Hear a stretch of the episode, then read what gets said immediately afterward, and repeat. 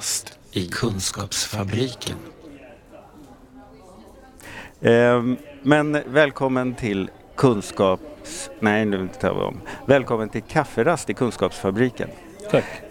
Anders Prins, som eh, vi på psykiatriområdet då känner som före detta nationell... Som före detta kanske? Ja, Som före detta, inte före detta Anders Prins dock, Mm. men före detta nationell samordnare på regeringskansliet för psykiatrifrågor och priosatsningen som det kallades då och som många fortfarande kallar den.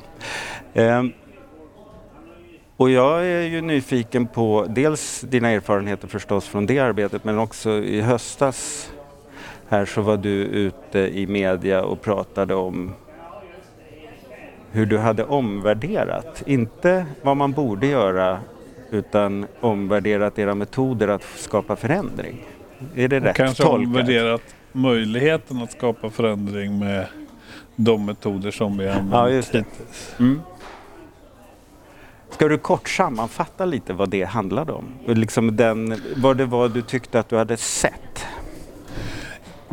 Jag tyckte att jag hade i alla de kontakter jag har haft med patienter och anhöriga genom åren sett en tråd som kanske särskilt handlar om heldygnsvården och när man söker akut. Och den tråden går liksom ut på att eh, systemet i sin helhet och där ingår både bemötande och behandlingsinsatser och hur lätt det är att ta kontakt och var man tar kontakt och alltihopa sänder en signal om att du egentligen inte är välkommen här. Mm. Eller att på något sätt är det ditt ansvar att du har den situation du har.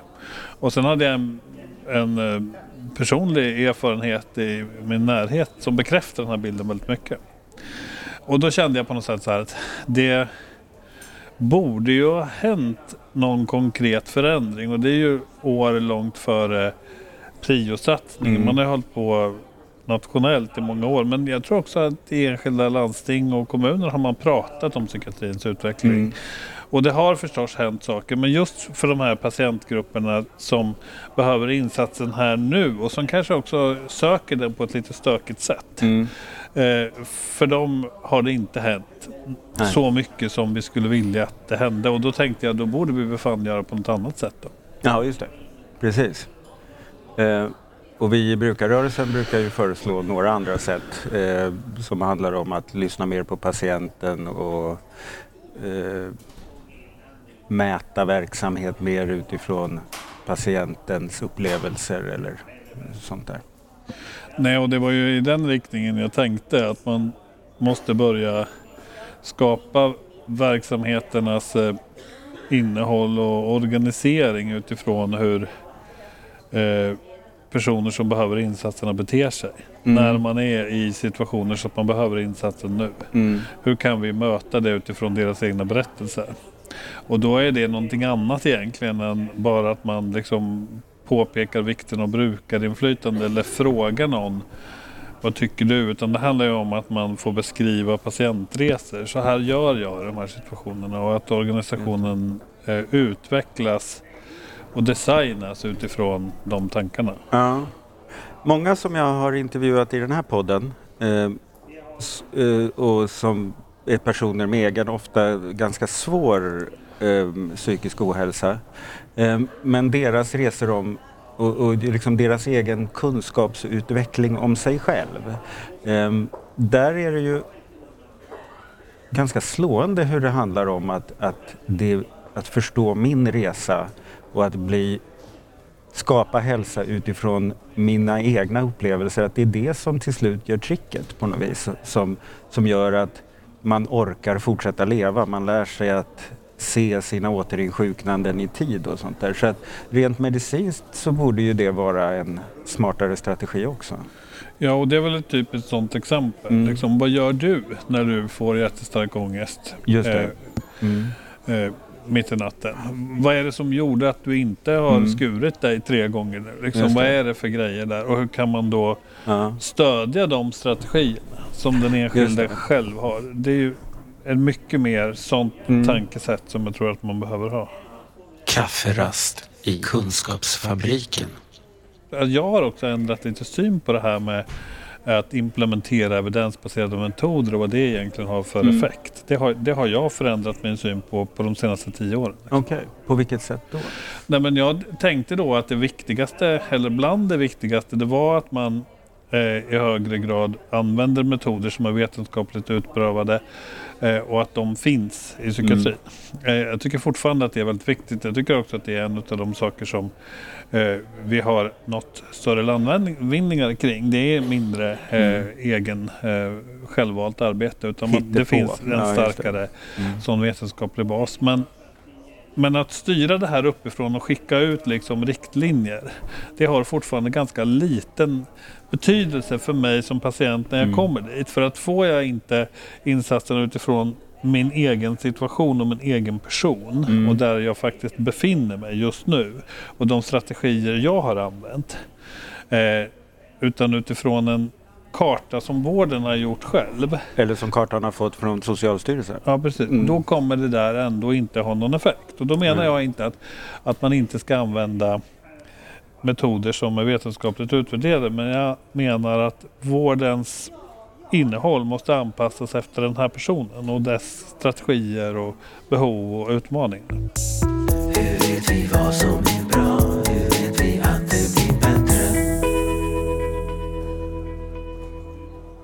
För det handlar inte om att fråga vad behöver du? Det är oerhört svårt att svara Mm. på. Utan det handlar om att fråga hur gör du? Mm. där du befinner dig. När du, liksom, vilka strategier använder du? Mm. Hur tar du kontakt? Vart åker du någonstans? Hur skulle det kunna vara? Mm. Istället för att åka de där fem milen till akuten mitt i natten och känna att det var fel i alla fall för Mm. vi tar bara emot de som är över en viss ålder eller de som bor i ett visst distrikt eller så. Mm. Hur skulle det vara för att du skulle få de här insatserna på ett Ja, annat sätt? Ja. Får jag ge ett exempel? Ja. I Cincinnati i USA så såg man att barn med astma i vissa områden eh, använder läkemedel som har effekt för det i väsentligt mindre omfattning än barn i andra områden. Och då Mm. var ju det förstås fattiga områden, mycket svarta, mycket ensamstående mammor. Och då funderade man på vad berodde det här på och så började man började med att prata med mammorna. Och då handlade det väldigt mycket om vad har man för social situation. Man kanske har två, tre jobb i de här lågbetalda arbetena som finns i Amerika. Och så har man väldigt svårt att komma ifrån för att åka till en mottagning som finns i ett annat område. För det finns ju inte i det här Mm. utsatta området. Det gör att man liksom inte får till det, att gå med barnen till eh, sjukvården. Och då tänkte man, då får vi åka dit istället. Så då åkte man dit med bussar och så träffade man de här familjerna där. Så kunde man göra det på lunchrasten eller tidigt på morgonen eller på kvällen eller så. Det Mm. handlar också om vilken tidpunkt. Och sen så såg man också när man kom in i eh, de här fastigheterna så såg man att de var ju utformade på ett sätt som inte är bra om man har en astmasjukdom. Mm. Eh, för det var fuktigt och blåsigt och dragigt och så. Så då anställde man jurister på det här sjukvårdssystemet som kunde också driva saker mot fastighetsägarna. Jaha. Så att de ja. kunde säkerställa att husen också Mm. såg ut på ett sånt sätt. Och det tycker jag är ett så bra exempel. Man börjar liksom, vad är det som gör att du inte kommer hit? Vad kan vi göra för att vården då Mm. istället ska anpassa sig till dig? Och vad finns det i din livssituation i övrigt som bidrar till hälsa eller ohälsa? Just det, för då tänker jag, vi har ju, eller och som ni i prioarbetet, jag började jobba med det här med hälsofrämjande åtgärder för personer med svårare psykiska eh, besvär. Ehm, och det tog sig då uttryck i att man i kvalitetsregister skulle kolla om man hade fått en fråga om rökavvänjning eller vad det Mm. kunde vara. Istället för att och då behåller vi ju det här systemet av att vi trycker ner någonting. Eh, Som, som för, det, det borde, i- för det kan vi tänka att det här borde Mm. göras, kunna göra saken bättre eller skapa mm. möjligheter för att göra det bättre. Istället för att man faktiskt säger, men eh, din hälsa, vad är, hur ser din hälsa ut? Ja, precis. Men sen finns ju den där styrningsfrustrationen Mm. och det är väl precis det där som jag har känt nej men det där funkar ju inte. Samtidigt har jag ju varit liksom en av de som verkligen pläderade för då att det skulle Mm. vara så. Och det där beror ju också liksom på att eh, det finns ju ändå en hake med mitt resonemang. Och det är att det måste finnas då människor ute i verksamheten som, som verkligen har förutsättningar och lust och Mm. kan driva de här sakerna underifrån. Mm. Och när de inte gör det då tänker man då måste vi styra dem på något sätt. Och det är så Mm. himla svårt att, att styra det så att det blir så att nu måste ni börja prata med varandra och kartlägga hur patienterna gör. Utan då måste man styra på något som går att mäta. Just det. Och då börjar man göra det. Och den där frustrationen att liksom försöka hitta någonting som vi kan Som vi kan mäta styra. på det där sättet. Det har väl skapat ganska mycket skada för välfärdssektorn överhuvudtaget. Men samtidigt Ja. är det svårt för att om man ingenting hade gjort så undrar man ju om ingenting hade hänt också. Det vore väl inte omöjligt att börja mäta att personer med psykossjukdomar över tid blir bättre på att förstå sina återinsjuknanden. Alltså det är ju, det är ju krångligare att styra mot men Mm. det går ju, man kan ju fråga dem. Eller Mm. liksom, Absolut, man behöver ju utveckla många mer former för dialoguppföljning. mm, För det är väldigt svårt att hitta bra parametrar. För börjar du istället mäta återinsjuknanden eller återinläggning mm, då finns ju risken hela tiden att man inte lägger in den som behöver. Det är mycket sådana här Mm. andra styr mot andra saker som man vi inte vill. bokföra på ett Så att jag tror sätt. att vi kanske Mm. måste börja acceptera att vi kommer inte kunna ha väldigt mycket hårda siffror på allting. Utan det handlar väldigt mycket om att ha den här ständiga dialoguppföljningen. Och att det. den också då blir på ett sätt så att man faktiskt ser när Mm. det finns stora brister och kan Mm. prata om det på ett öppet sätt. Och så. Tror du att vi kommer kunna rå på den statliga styrningens metoder eller? mm, Jag tror inte heller att man ska... Alltså, i det här som jag pratade om i höstas. Det gjordes ju lite också efter den dramaturgi som Ekot ville ha kring Mm. det där. Det är ju inte så att jag egentligen heller tänker att den statliga styrningen eller de som jobbar med det idag att det är alldeles fel. Jag tänker mer att det, det kommer aldrig kunna, det är inte där nyckeln finns. Mm. Liksom, utan nyckeln finns väldigt mycket i mötet mellan eh, patienter och personal. Och hur Mm. ska man där kunna skapa miljöer som är innovativa och som utvecklar det utifrån eh, hur man gör och vad man har för behov. Det, Mm. det är ju där jag liksom kände, så att lite handlar det här också om att jag kanske inte tror så mycket på statlig styrning som jag har gjort förut. Nej. Och för er som känner mig så förstår ni vilket statement det är. Som, Ja, det här är, nu har skakade det till lite. den statliga styrningens Ja, stora. Storhet, ja Mm. just det. Men, Kafferast i Kunskapsfabriken. men jag kan ju också på ett sätt, jag kan ju tycka att det finns en tröst i den insikten. Eller vad man ska säga. För att det gör också att vi behöver jobba med något annat än att äska fler miljarder. Precis. Alltså, det handlar mer om att göra något Mm. annat än att göra mer av det där som inte riktigt... Ja. Och det Alltså- är jag ju helt övertygad om att vi måste vända väldigt mycket på vad det är som driver den psykiatriska vårdens organisering. Mm. Eh, och att det måste göras. Det kan säkert leda till att man behöver förstärka resurserna. För samtidigt är det ju ett stigmatiserat och inte eh, tillräckligt uppmärksammat område. Men det är Mm. inte resursfrågan i sig som löser det. Nej. Om du pumpar in resurser i ett redan befintligt system som Nej. det ser ut nu så tror jag inte att det är lösningen.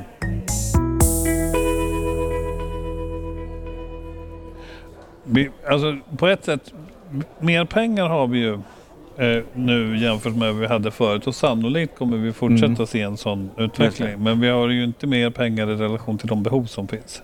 Nej, och inte till den kunskap vi har skaffat. Nej, precis, alltså, det exakt. gick ju an att driva vård när vi inte visste hur man botade någon. För att då hade vi dem i ett hus. Och det är precis det här vi står inför.